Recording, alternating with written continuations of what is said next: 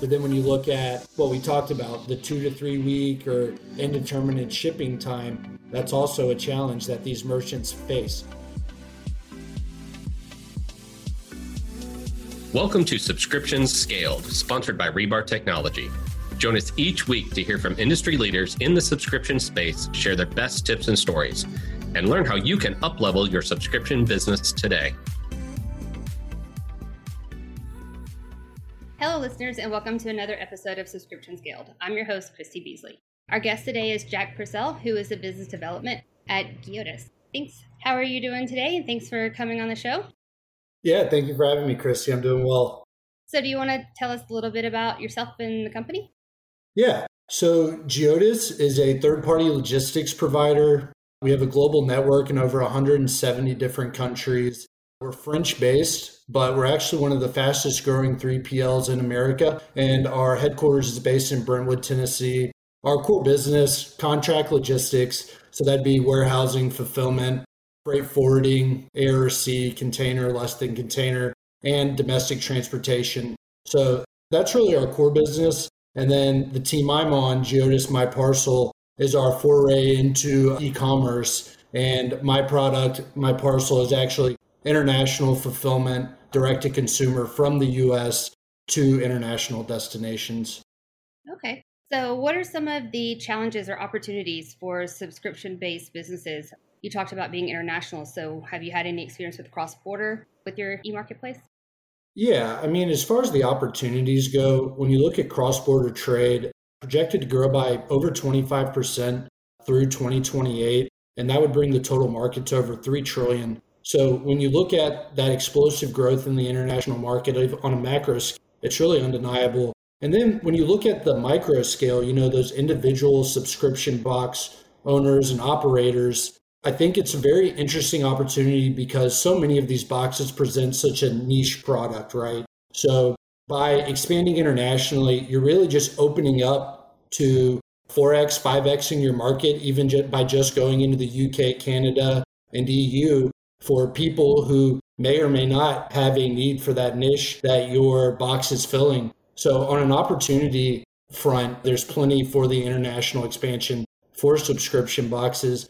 And then you mentioned the risks, which all these subscription boxes, they're going to know the risks associated with shipping domestically. You're relying on third party partners, you've got tracking, you've got returns. So once you take those problems international, they kind of compound, right? So not only do you have these same issues, but you've got compliance with the numerous border authorities that you have to deal with. Returns become even more complicated since you're crossing borders to and from. I think, yeah, just on the compliance front, knowing your de minimis, is, which is the value under which you won't owe duties and taxes, that varies by country.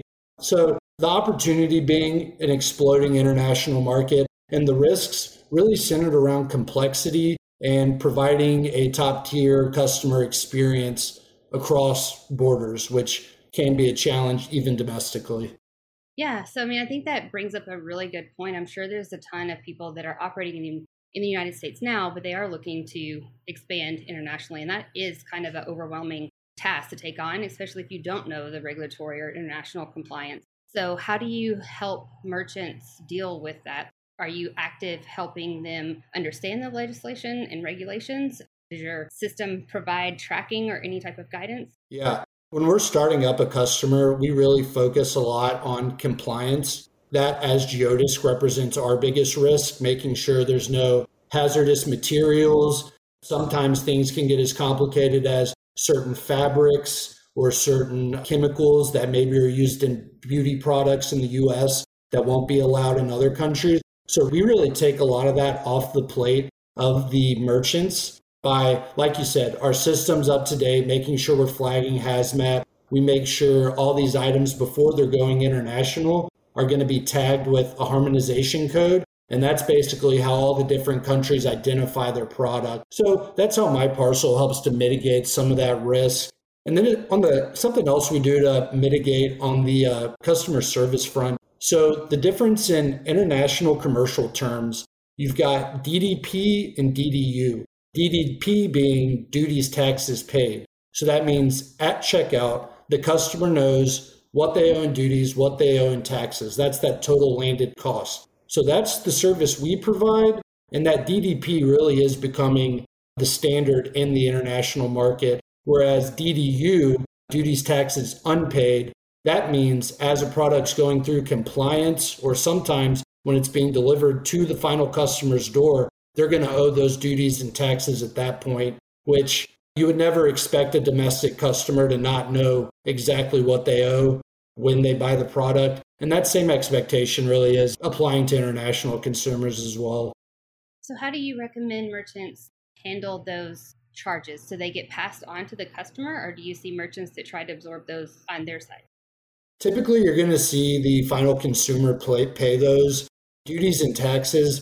There's not a competitive advantage to be derived there. These certain products at this value will incur these duties and taxes, and those will be presented in the shopping cart with a good DDP solution.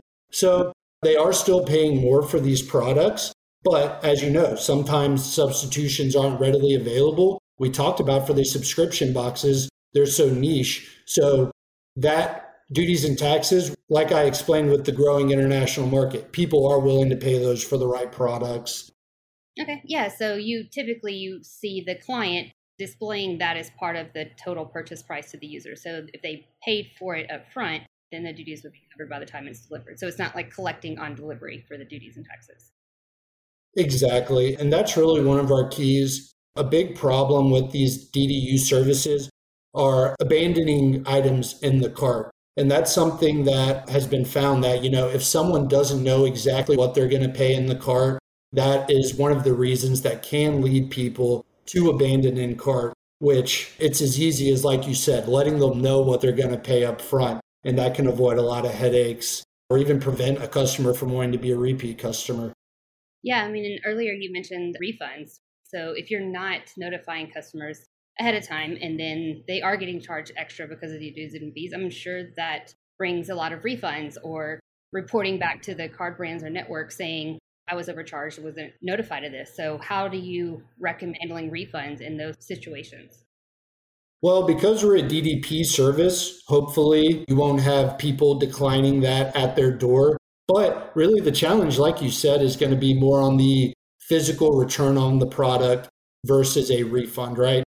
A refund domestically versus internationally can be handled. But then when you look at your returns process internationally, that's where things really get complicated. You have to weigh do we bring this product back to America? Is there somewhere overseas that I can store it until it sells? Do I destroy it? Is it not worth bringing home?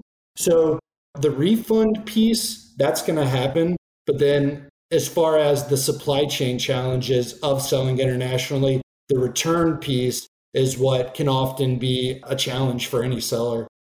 And so, how do merchants typically track and how do they know their options? If you have a product that is stuck in another country and you have the option of sending it to another country or sending it back, like how do they know what those options are? And I'm sure that from the merchant's perspective? Yeah, from a merchant's perspective. And also, I'm assuming how do they handle that? Like, how do I know that it's acceptable materials going to this country versus non acceptable materials going to another country?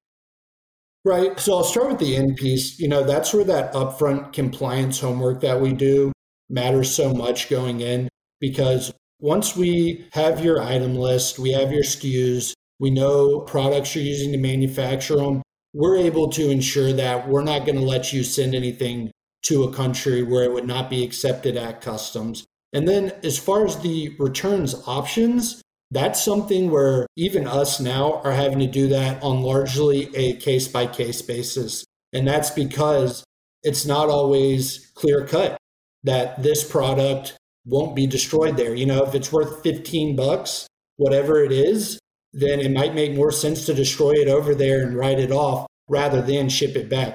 So, as far as determining a return solution, that's going to be on a case by case basis. But we work very closely with the brands to make sure they're comfortable with our final solution and that we find something that works for them because it can be done, right? It's just the reverse supply chain becomes complex, doubly so internationally. So we do that on a case by case basis.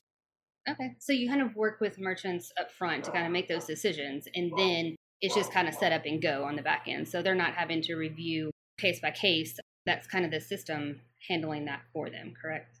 Right. Yeah. Once we're up and going, the reverse supply chain will function, taking a load off of these sellers.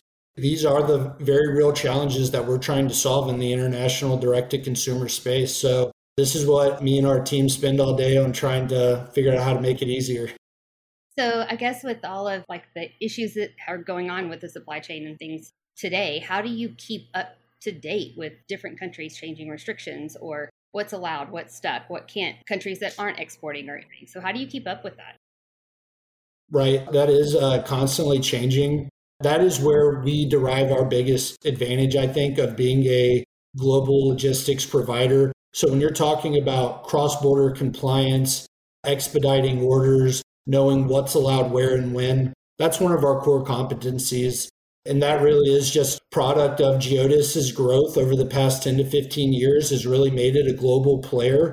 And introducing a product like Geodis My Parcel is really just leveraging that cross-border expertise. So to your point, that is something that we constantly have to stay up on. But generally, you're not going to have total 180s either. So you're not going to say, hey, if it's over 50% polyester, it's no longer allowed. If that's just a totally new direction, for the customs and compliance agencies of the country that's receiving the goods. But yeah, staying on part of that is a, a huge piece of what we do. It's a, uh, some real value that we're able to provide merchants.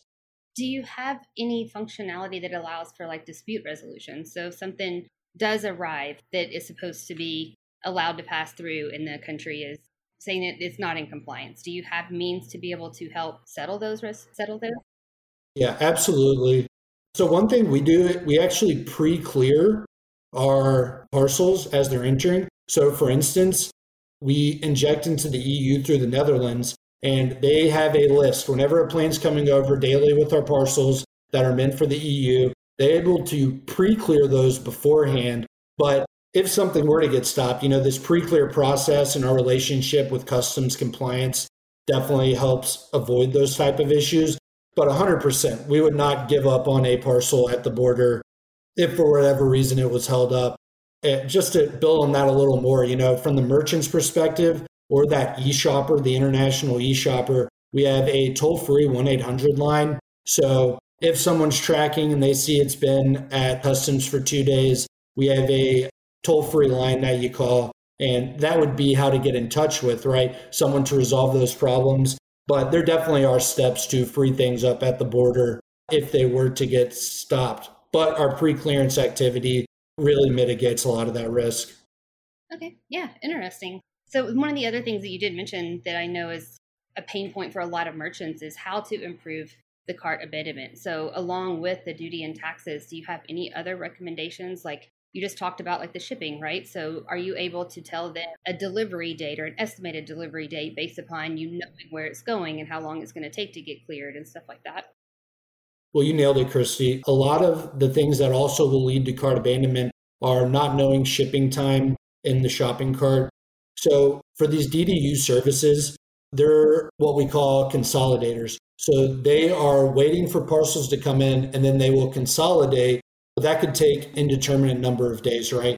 So a lot of these, and then there's no tracking for these DDU services. So if you're in the shopping cart and you don't know your total landed costs, there's no duties or taxes, you don't know your shipping time, that it's really easy at that point to walk away from the cart. As great as the product or the subscription box might be, those are real problems that people are making quick decisions, right?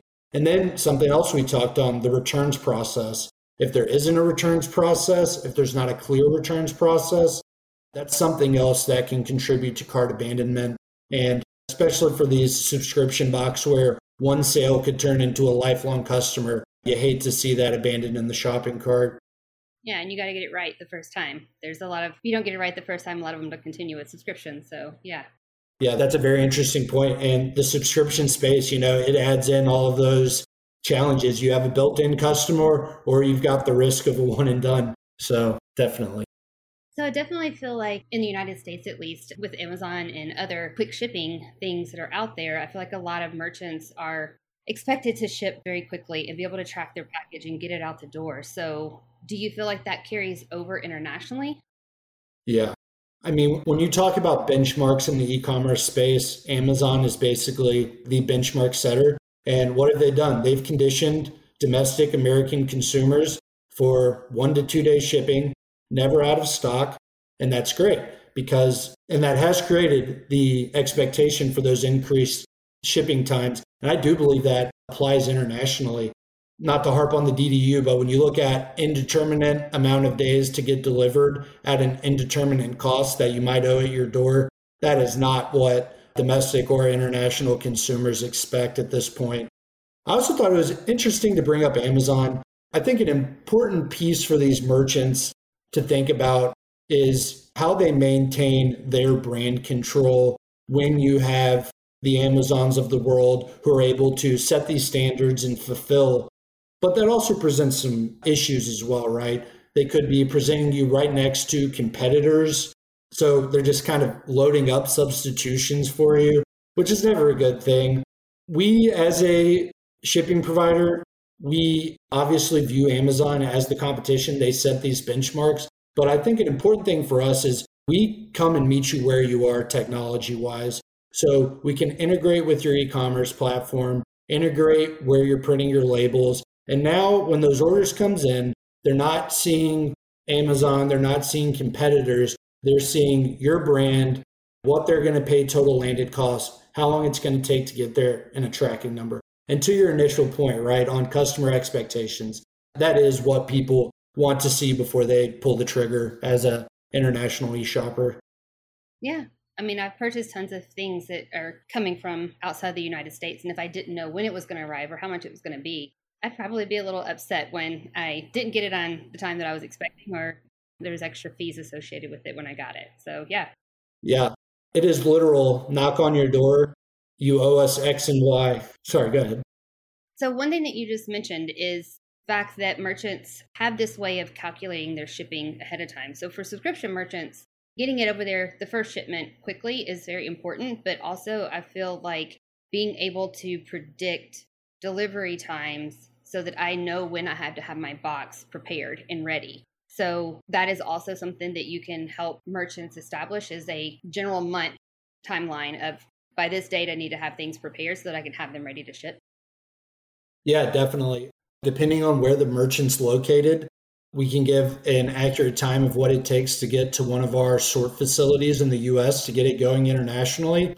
And then once it's at our sort facility, we've been going with a three to nine day delivery time. We're closer to about four and a half. So, yeah, that's something that we can definitely do for subscription box merchants, give a realistic time frame. And then we don't have a minimum volume or anything like that. So I understand with these subscription boxes, it might be a few days a month they're shipping or a few days a quarter they're shipping. So, in addition to making sure that customer knows when they're going to get it, we can definitely handle that peak and valley volume that is kind of, it seems like it would be uh, standard for the subscription box industry just by nature. Yeah. And another thing that you mentioned is brand reputation. So, for a lot of the subscription box services, it's very important for their brand to be recognized they have certain internal standards that they like to keep. So, how do you recommend merchants retaining brand reputation and recognition when they're shipping internationally?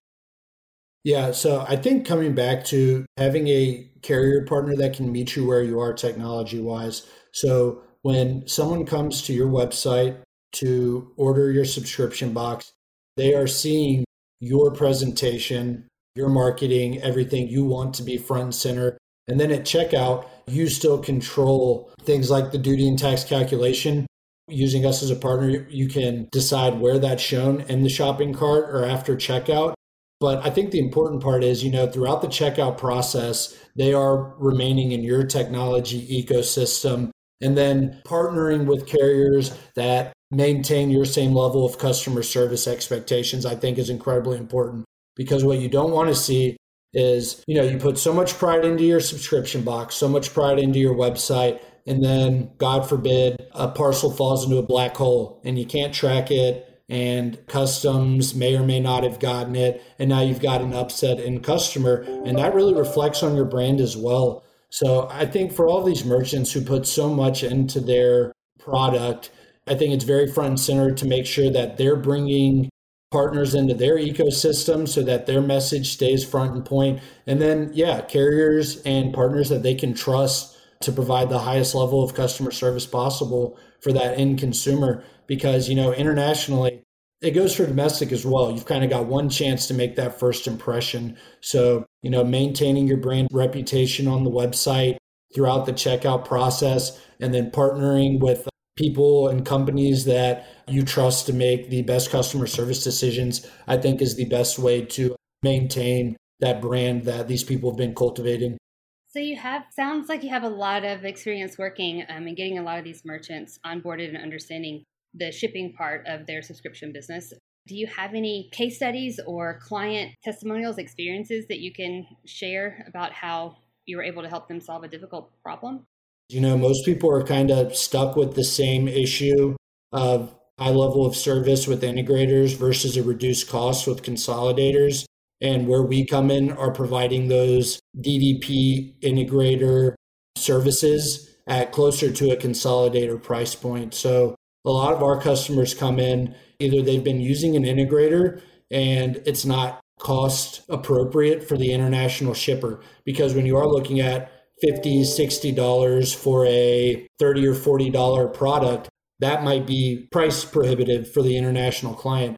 But then when you look at what we talked about the 2 to 3 week or indeterminate shipping time that's also a challenge that these merchants face so that's where Geodis My Parcel comes in. You know, our goal is to provide that high level of service at a reduced cost. And we're not quite an integrator because they own all of their assets from point to point, and we're not a consolidator. We don't wait to build optimal loads before we ship. And then we do provide a lot of these expectations for customer service that the international e shipper looks for. That's the DDP, full track and trace, address verification, so, in the international space, those are the problems that we're helping solve. Yeah, I mean, I think you're hitting on a lot of things that a lot of merchants probably have no clue or really have even thought of, especially if you're trying to launch a box, which is address verification and standardization and things like that. That right. you don't have a good shipping partner, you could have a lot of returned products that come back to you that you then have to pay the correct postage and shipping charges to get them there again. So having something in place to help you with some of that up front is probably a very helpful tip for some of the people that are just launching. Yeah, absolutely. And just talking about the whole point being scaling, right? These subscription boxes. I think it's really interesting to think about the perceived challenges of shipping internationally and scaling in that way. Really, today, with our processes, you're able to keep shipping from where you are, but gain access to a global market. So, I mean, these challenges are daunting and they are real, but there are partners out there, you know, such as Geodis, My Parcel, that can really alleviate those and help scale your box very quickly. So, I guess one question that I'm kind of having trouble putting my mind around is how, as a merchant, when I have an order that needs to be shipped, how do I get it to you? So, like first mile? Yeah. Yeah. So, our solution for smaller merchants, we actually have an account set up with UPS and you schedule a pickup. So, say you have five to seven boxes a day and you need to get it to Chicago, or sort facility, for international disbursement. At no additional cost, you go into UPS, schedule a pickup using our account number, and then UPS ground gets that to Chicago, at which point we take over and disperse internationally to those uh, final consumers. Okay, interesting. And then as you grow, larger subscription boxes. You know, hopefully this leads to increased volume, but we have LTL solutions as well, depending on your place of business. So we have a lot of first mile opportunities to get that to our sort facility. But once that initial pickup happens, we take over and operationally cross border, that's where we really thrive. So, I guess one thing that a lot of merchants struggle with is when they're using a new partner or a new system, how do they plug that into their existing infrastructure? So if I already have an e-commerce website or a customer database or just a spreadsheet, like how do I plug the shipping components into my existing applications? So I know from SUBTA, which is where we met, a lot of people have Shopify stores, which is an excellent tool And we are able to integrate via our partners for order label creation and for the duty and tax calculation directly into the Shopify website. So there's a number of other e-commerce platforms that we also integrate with. So you have your storefront set up and we're just a couple of apps away from integrating with you, being able to choose Geodis My Parcel as a carrier at checkout, know your duties and taxes, and then we say three to nine days, typically around four to five to get that international parcel delivered. And that goes back to what I was saying, right, about us coming to meet you where you are with your technology. So that's really our goal in the integration phase is to be able to integrate with as many e-commerce platforms as possible as quickly as possible so that when you make that decision my parcel is the right product for me the steps to integrate are relatively simple okay well that's good to hear i know that a lot of merchants you know don't always have like a tech staff that's on site so having a plug-in with an existing e-commerce platform that can be very helpful and easy to get from the ground running so yeah, and to your point, you know, we do offer API integrations, but if you don't have an IT team, it's not like you can't add a carrier or add technologies that we're partnering with, which, like you said, is great news. Okay, Jack. Well, we're running out of time, but it has been great talking with you today. I really enjoy. We talk to a lot of merchants that talk about launching their, their boxes and their subscription services, but it's interesting to have somebody that's in a very niche portion of that whole process that can come on and share some tips with business users and merchants and customers on what really is going on behind the scenes and way they can improve their process. So I've enjoyed this podcast just from learning a little bit more about the shipping process. Yeah, well, thank you for having me on. I've enjoyed myself as well. Yeah, and so you mentioned that you are available on some of the platforms. If a customer is looking to get in touch with you to learn more, how would they go about doing that? Yeah, Geodis, G E O D I S, myparcel.com is the landing page website for the Geodis My Parcel product. Right now, our two big integration paths are Shopify and WooCommerce, but we can work to integrate with a lot of different ones using some of those same processes I talked about. Yeah, my email, jack period purcell at geodis.com. If you have any questions or want to connect specifically, I would be happy to help you. Okay. Well, thank you very much for stopping by today and being on the podcast. Yeah, thank you very much, Christy. Thanks. Bye. We hope you enjoyed this episode of Subscription Scaled, sponsored by Rebar Technology.